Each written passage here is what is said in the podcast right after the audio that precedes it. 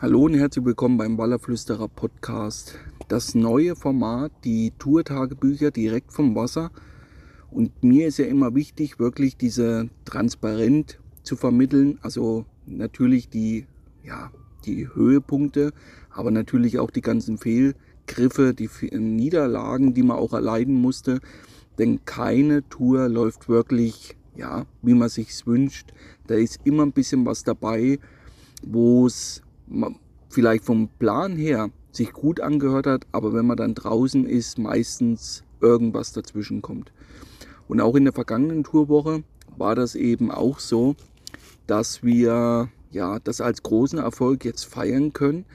Aber im Nachhinein betrachtet ist es eben nach wie vor dieses Angeln und dieses Quäntchen Glück, was man an der Hand haben muss. Und da wollen wir doch mal reingehen. In der ersten Tourwoche, ja, dieser Indian Sommer, wirklich der Wahnsinn. Und dieses Wetter hat sich auch hier fortgezogen. Tagestemperaturen zwischen 24, 25, 28 Grad. Täglich viel Sonne, immer kurze Hose, T-Shirt, sehr, sehr angenehm. Und was wirklich eigentlich die, die Highlights waren, dass das eben nachts auch so warm war. Also wir hatten nachts Temperaturen von 14 Grad, 15 Grad und das ist natürlich für Mitte Oktober also schon sehr, sehr auffällig gewesen. Dadurch war auch dieser ja, starke Nebel gar nicht so da. Wassertemperaturen in der ersten Tourwoche haben wir ja angefangen bei 19,6 Grad. Das hat jetzt immer mal ein bisschen geschwankt. Früh ging es ein bisschen runter, aber aufgrund der Sonneneinstrahlung ging es wieder hoch. Also wir liegen jetzt immer noch Ende der zweiten Tourwoche bei 18,6 Grad. Aktuell, ich sitze nämlich auf meinem Boot, um euch da immer mal ein kleines Bild zu geben, wo ich überhaupt bin.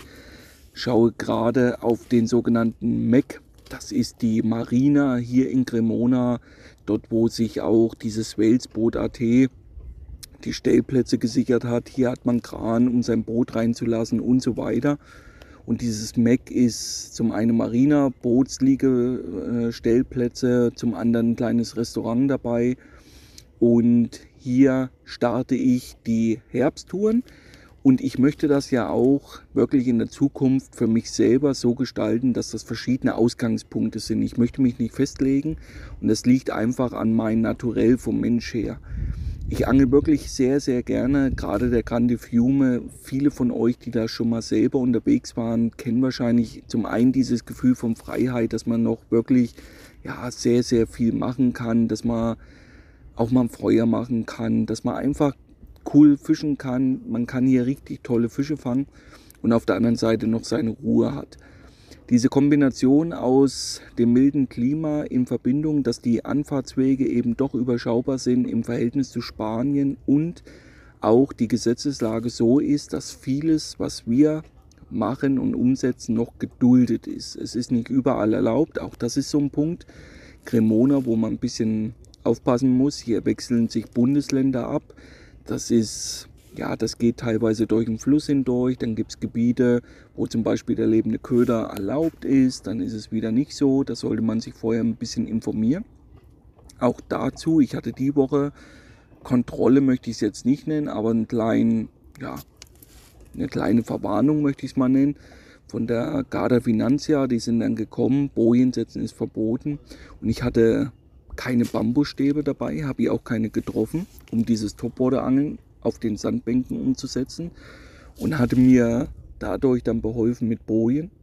Und die sind natürlich sehr auffällig. Die haben das gesehen bei ihrer Kontrollfahrt. Die fahren wirklich, ja, ich habe sie jetzt in der Regel zweimal pro Woche gesehen. Und da sind sie dann rangekommen, ganz kurz Zeigefinger nach oben. Die wissen natürlich, wo man herkommt, weil das Boot dann auch an dem Steg ist und so weiter. Und ist alles gut abgegangen. Ich habe mich dann gleich aufs Boot gesetzt, habe mich entschuldigt, die Bojen weggenommen, weil das sind so Sachen, das ist verboten. Da ist natürlich auf der anderen Seite Bambus eh viel besser, allein vom Fischen her, weil ich halt die Schnüre viel, die Schnüre viel leichter rausbekomme wie mit Bojen. Deswegen habe ich mir auch beholfen, war gerade noch unterwegs in der Wallerwelt 2.0, einmal um den Köderfisch, ja, Vorrat aufzustocken für die kommende Tour und Gott sei Dank hat Hounds auch noch Bambus im Camp gehabt. Und das ist auch immer wieder so ein wichtiger Punkt, weil wir dann ja, schon oft Leute dann geschrieben haben, dass man sich auch anders behelfen kann mit irgendwelchen Stöcken, dann abschneiden vom Pappeln und so. Alles probiert, ist wirklich immer kontraproduktiv. Das fängt an mit, den, mit dem Punkt, wo man die Stöcke versucht, im Boden zu bekommen. Wenn er zu dünn ist, bricht er ganz leicht. Wenn er zu dick ist, kriegen gar nicht rein.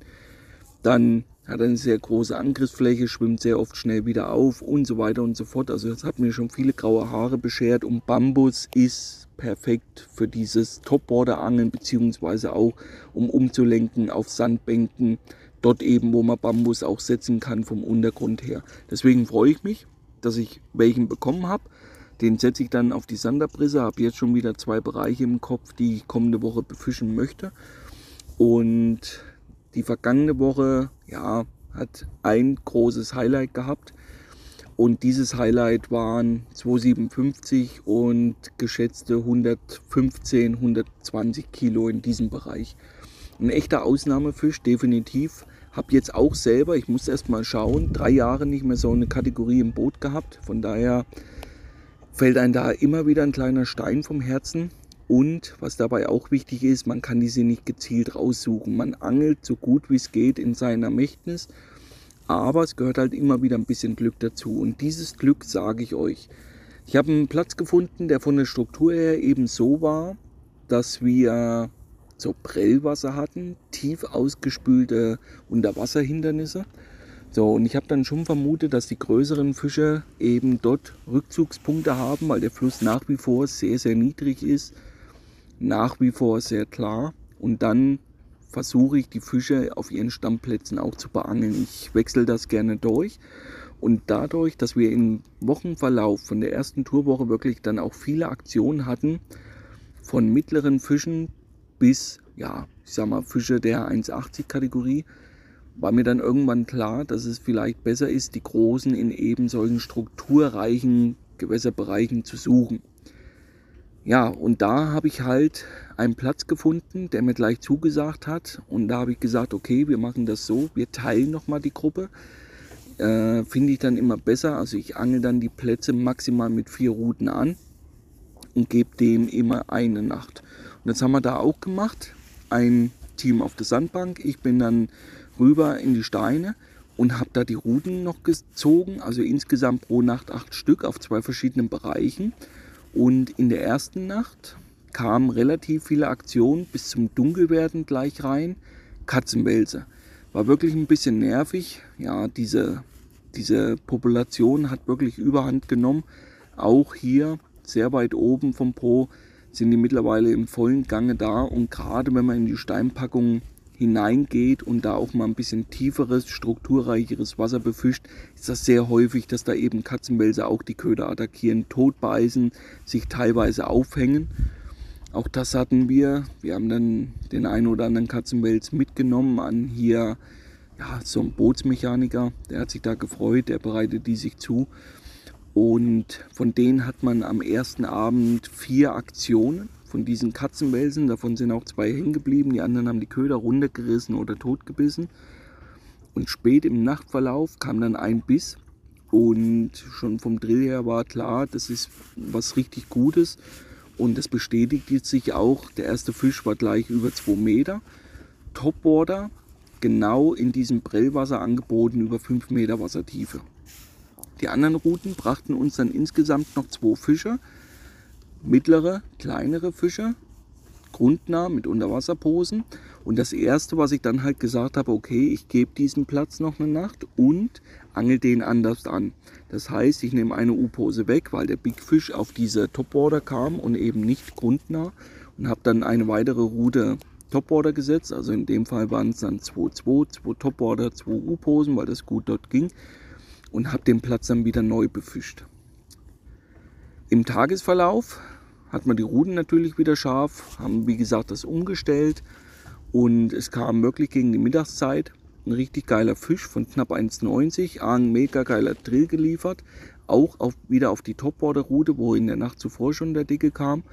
Und das ja, hat uns schon so ein bisschen hoffnungsvoll für die kommende Nacht ja, starten lassen. Und so war es dann auch, dass auf einmal die Katzenwelsaktion, wo es dunkel wurde, weg waren. Es war alles ruhig, auch die Köder an den Ruten waren sehr ruhig. Und spät in der Nacht konnte man erst einen Fisch fangen, der Meter 50 Kategorie. Auch Topwater. Ruten waren schnell wieder im Rennen, war wieder scharf alles. Und frühs, so im Dämmern hinein, kam ein wirklich sehr geiler Biss auf die Topwater-Route. Dieser hing aber nicht. Es war natürlich wieder bitter, weil es vom bisher hätte ich schon spekuliert, dass ein sehr guter Fisch gewesen sein musste. Aber wie gesagt, konnten wir uns wieder nichts davon kaufen, denn er hing nun mal nicht. So, in diesen, ja, das war somit die erste Nacht, wo sich mal ein bisschen abgekühlt hatte. Dadurch kam Nebel natürlich auf, weil der Fluss ja nach wie vor sehr warm ist. Und am Morgen dann, Montagmorgen, haben dann die Bauarbeiten an den an den umliegenden Ufern da begonnen. Die bauen da so Hochwasserschutz, so Stahlwände und so weiter. Also reges Treiben war da an den Flussufern, auch relativ viel Lärm.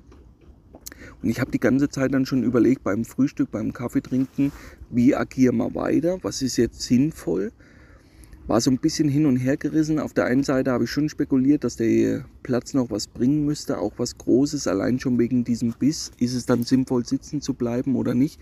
Ich war da hin und her gerissen und ja, meine Unsicherheit wurde eigentlich je unterbrochen, kurz vorm ja, frühen Mittag.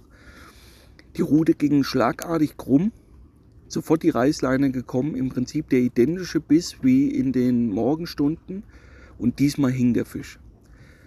Wir sind relativ schnell mit dem Boot über dem Fisch und schon beim ersten Drill bzw. die ersten Minuten über dem Fisch war mir sofort klar, das ist was anderes. Die kämpfen anders, sehr große Fische, die verhalten sich meistens etwas anders. Sehr oft denkt man erst, die haben, man hängt irgendwo am Grund, weil die sehr oft grundnah und bleiben dann stehen, sehr oft an diesen Plätzen, wo man sie draufkriegt. Habe ich jetzt schon mehr wie einmal gehabt, auch in strömenden Bereichen, dass ich immer gedacht habe, jetzt, Mist, jetzt habe ich einen Hänger, dabei ist das dann immer nur der Fisch und so war das da auch. Die nächste Hiobsbotschaft, beziehungsweise die Hiobsbotschaft, die ich dann erstmal bekommen habe. Ich habe ja immer meine Action Camp mit dem Schlauchboot, immer griffbereit, habe die angemacht, hatte am Abend zuvor noch 40, etwas über 40 Prozent Akkuleistung und durch die hohe Luftfeuchtigkeit, ja, ging der ganze Drill, den man einfangen konnten. Ich glaube, es sind sechs Minuten geworden und dann schrieb mir Akku leer. Das war natürlich wieder bitter, denn wir waren da noch Meilen weit davon entfernt, den Fisch überhaupt erstmal in dieser Zeit an die Oberfläche zu bekommen. Das war ich natürlich auf der einen Seite schon wieder leicht angefressen, weil ich den Film gerne gemacht hätte von diesem Fisch, weil ich mir schon klar war, dass es wirklich einer der großen sein müsste. Aber ich konnte halt nicht mal schnell zurück ans Ufer fahren und da mal eine neue Kamera holen bzw. einen neuen Akku. Und der Drill nahm dann wirklich erst Fahrt auf, wo der Fisch schon ein bisschen ja, gecheckt hatte, dass er hängt. Und alles in allem, über den Daumen würde ich mal sagen, 40 Minuten, ziemlich sicher kann ich es nicht sagen, aber wo der Fisch erst mal hochkam, habe ich schon ja, die Ausmaße relativ schnell wahrgenommen. Auch wenn ich selber jetzt das dritte Jahr nicht mehr so ein Kaliber im Boot hatte so war ich mir relativ schnell klar, dass das auch ein Fisch der 2, Ende 250, 260 sein müsste. Robert war natürlich komplett aus dem Häuschen, der ganz kurzfristig mich gefragt hatte, ob er auch zwei Wochen bleiben kann. In der ersten Woche ja schon richtig geile Fisch fangen konnte. Und nun, ja, die zweite Nacht von der zweiten Tour, das absolute Monster da an der Route, der war auch fix und fertig. Aber hat sich richtig gut gemacht im Drill, also überhaupt keine Fehler, das ist auch immer wichtig. Das hat alles sehr, sehr gut gepasst. Und dann habe ich relativ zügig auch einen Wallergriff angesetzt. Mr. Wallerhook Größe S hatte sich schön reingegraben wieder ins weiche Fleisch. Also den hätte man wahrscheinlich nie verloren, den Fisch, weil der so bombig wieder gesessen hat. Und das, obwohl dieser Haken so relativ, relativ klein ist. Aber dadurch ist er unwahrscheinlich giftig. Die Grundform sorgt halt für diesen schnellen Dreheffekt und ich bin mega überzeugt von den Haken. Wie gesagt, ein Fehlbiss hat man trotzdem. Ob das dieser Fisch war, weiß ich nicht, aber die Vermutung liegt für mich nahe, dass derselbe sogar war. Habe ich jetzt schon mehr wie einmal gehabt. Auch das immer wieder so ein kleiner Tipp, falls ihr sowas mal selber habt und ihr bekommt einen Biss, wo ihr denkt, das Mensch, das war kein schlechter Fisch, bleibt dort. Setzt die Route wieder neu und gebt den Bereich ruhig nochmal ein, zwei Tage. Gerade wenn ihr euch sicher seid, dass das ein besserer Fisch gewesen sein müsste. Denn sehr häufig, wenn der Fisch nicht drauf war, also sprich, der hat jetzt noch keine Schnur genommen, der wusste noch gar nicht, dass er gehangen hat, ist es sehr häufig so, dass wir diesen Fisch dann wieder zum Biss überreden können. Ja, und dann war natürlich, waren alle Dämme gebrochen. Den Fisch haben wir dann ins Tasca geladen. Ja, das war voll mit einem Schlag. Ans Ufer raus, Plane raus. Der Nebel hatte sich in der Zeit schon etwas gelockert. Nichtsdestotrotz habe ich den Fisch erstmal ans Seil gelegt. Habe die Plane, wir haben alles vorbereitet, Maßband und so weiter. Auch hier wieder, wir haben verschiedene Messungen gehabt. Das war wieder ein ganz großes Phänomen. Wir waren von 62 bis 55 war alles dabei. Und da sieht man mal wieder, wie schnell man sich selber auch da ja, bescheißen kann, auf Deutsch gesagt. Das muss immer jeder selber wissen, wie wichtig einem das ist. Für mich selber wäre es jetzt kein Unterschied, ob der jetzt 259 ist oder 260 Es ist und bleibt ein Ausnahmefisch oder 257. Aber nichtsdestotrotz sollte man natürlich einigermaßen akkurat dabei vorgehen. Und dieses Messen, alles mit Bandsticks oder einem Eimer vorne und dann den Fisch über den Buckel messen, obwohl das Maßband nicht am Fisch anliegt, macht jeden Fisch gerade so ab der 240 Kategorie mal schnell 4 bis 6 cm größer. Das ist nun mal so, weil man von oben nach unten misst und es ist safe, wenn das Maßband unten liegt und wir ziehen diesen Fisch drauf. Aber auch dann wichtig, wie gesagt, ist uns selber passiert, da ist man ein Knick drin, dann war es nicht ganz gespannt, dann war es ein bisschen im Bogen gelegen. Also dass man sich dann nochmal vergewissert, dass der Fisch da wirklich auf Null vorne ist und hinten dann man die Länge exakt ermitteln kann. Und so haben wir das dann auch gemacht und haben uns festgelegt auf 2,57. Ich schätze den Fisch auf 120 Kilo. In diesem Bereich zwischen 110, vielleicht lag er sogar drüber. Ist natürlich immer ein bisschen schwer zu schätzen äh, weil man natürlich auch nicht jeden Tag mit solchen Fischgrößen hantiert, ganz klar. Ich habe selber schon Fische geguidet, über 120 Kilo gewogen und von daher erlaube ich mir einen kleinen, ja, eine kleine Expertise da einwerfen zu können, was der Fisch haben müsste. Und so wie er gebaut war, von den Proportionen, Kopf, Schwanz, das hat alles so weit gepasst, dass ich sage, der Fisch liegt irgendwo zwischen 115 bis 120 Kilo. Ja, und dann war natürlich der Plan hinfällig, beziehungsweise das ja, Zweifeln, bleibt man sitzen, bleibt man nicht sitzen. Das hatte sich in jenen ja, Minuten, Stunden erledigt. Der Tag war natürlich dann vorangeschritten und wir haben gesagt, Mensch, wir geben dem Platz jetzt noch eine Nacht, ohne jetzt noch was zu erwarten und genießen einfach endlich, äh, ja, was heißt endlich, aber wir genießen einfach diese Zeit am Fluss und dass wir mit sowas beschenkt wurden. In der Nacht drauf kam wirklich nur ein Mini, da ist nicht wirklich viel passiert. Und das war auch wieder interessant. Wir hatten quasi den ja, Hausmeister da gefangen und danach war es ruhig. Das sorgte natürlich dafür, dass ich sofort gewechselt bin und ich bin auch wieder gewechselt in andere Strukturen hinein. Ich bin dann gewechselt auf eine Sandbank, wo ich in dem vergangenen Jahr wirklich Traumsessions erlebt habe. Und solche Bereiche habe ich mir diesmal auch gesucht, wohl wissentlich, dass die in der ersten Woche bei mir nicht wirklich funktioniert haben.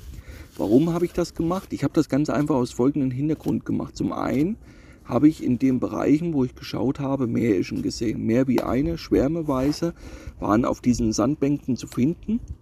Zum anderen habe ich das halt auch gemacht, weil ich da jetzt ein gutes Gefühl hatte und habe gesagt, wir testen das einfach mal und wenn das nicht geht, machen wir wieder Steinpackungen, teilen uns wieder auf. Am besten ein Team Steinpackung, ein Team Sand und dann sieht man, was passiert. Und so haben wir das dann auch gemacht und da war dann der Aha-Effekt sehr, sehr schnell und deutlich. Erste Nacht 4 zu 1, das heißt vier Fische Sandbank, ein kleiner Fisch, der sich selber aufgehangen hat in der Steinpackung. Da war die Entscheidung relativ klar und deutlich, was man für die kommende Nacht machen musste. Auch Sandbank angeln beziehungsweise da weiterhin solche Strukturen suchen. Ich suche extrem gerne dann nach Abrissen, die quer in den Fluss hineinlaufen, am liebsten wirklich fast ja, bis auf die andere Flussseite gehen und fische sehr gerne diese Kante an zum Fahrwasser.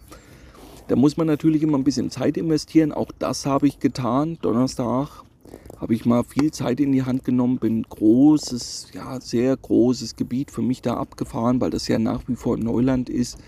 Habe mir da mal einen Überblick verschafft, auch für die kommende Tour, was mache ich, wo soll es hingehen und so weiter. Habe mir einen Plan zurechtgelegt und hatte dann zwei Bereiche im Kopf, wo ich gesagt habe, für die letzte Nacht, das probieren wir. Das sieht richtig cool aus. Ich habe da ein gutes Gefühl. Hatten bis zu dem Punkt noch einen weiteren Topfisch für Dieter auf der Sandbank, umgelenkt in den Sandabriss hinein mit 2,16 Meter. Richtig geiler Fisch, frühs im geilsten Ambiente überhaupt, aufgehende Sonne, leichter Nebel, also echt traumhaft schön. Und wir hatten dann ja, einige Fische auf der Sandbank fangen können. Dieter, wie gesagt, mit seinem Topfisch von 216.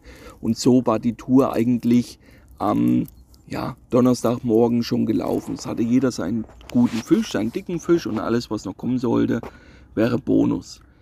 Ich habe dann mehr oder weniger durch Zufall heraus einen Platz gefunden, wo ich gesagt habe, Mensch, das probieren wir für die letzte Nacht. Da können wir nochmal ein bisschen schön zusammensitzen, grillen, setzen da sechs Routen weitläufig, zwei auf dem Abriss, vier Routen ziehen wir dann weit mit der Sandbank und das war auch wieder eine mega Nacht wirklich mega. Es wurde noch nicht richtig dunkel, da kam der erste geile Fisch und wir hatten dann wirklich bis Mitternacht schon sechs Aktionen. Äh, ein Fehlbiss da dabei, fünf Fische auf der Abendseite, dann im weiteren Nachtverlauf kam noch ein Fisch dazu. Coole Fisch dabei, also auch 1,50 Meter, 1,60 Meter, 1,80 knapp. Richtig geil, die Fische haben richtig Power gehabt und vor allen Dingen immer wieder. Das Wetter war halt so, wir haben nur die Liegen draußen gehabt haben da mit den Stühlen in den Ruden gesessen, kleines Feuerchen dazu an, haben gut gegessen zusammen und dann, ja, alle, ja, jede Stunde da ein Biss gehabt, wenn nicht sogar noch öfter.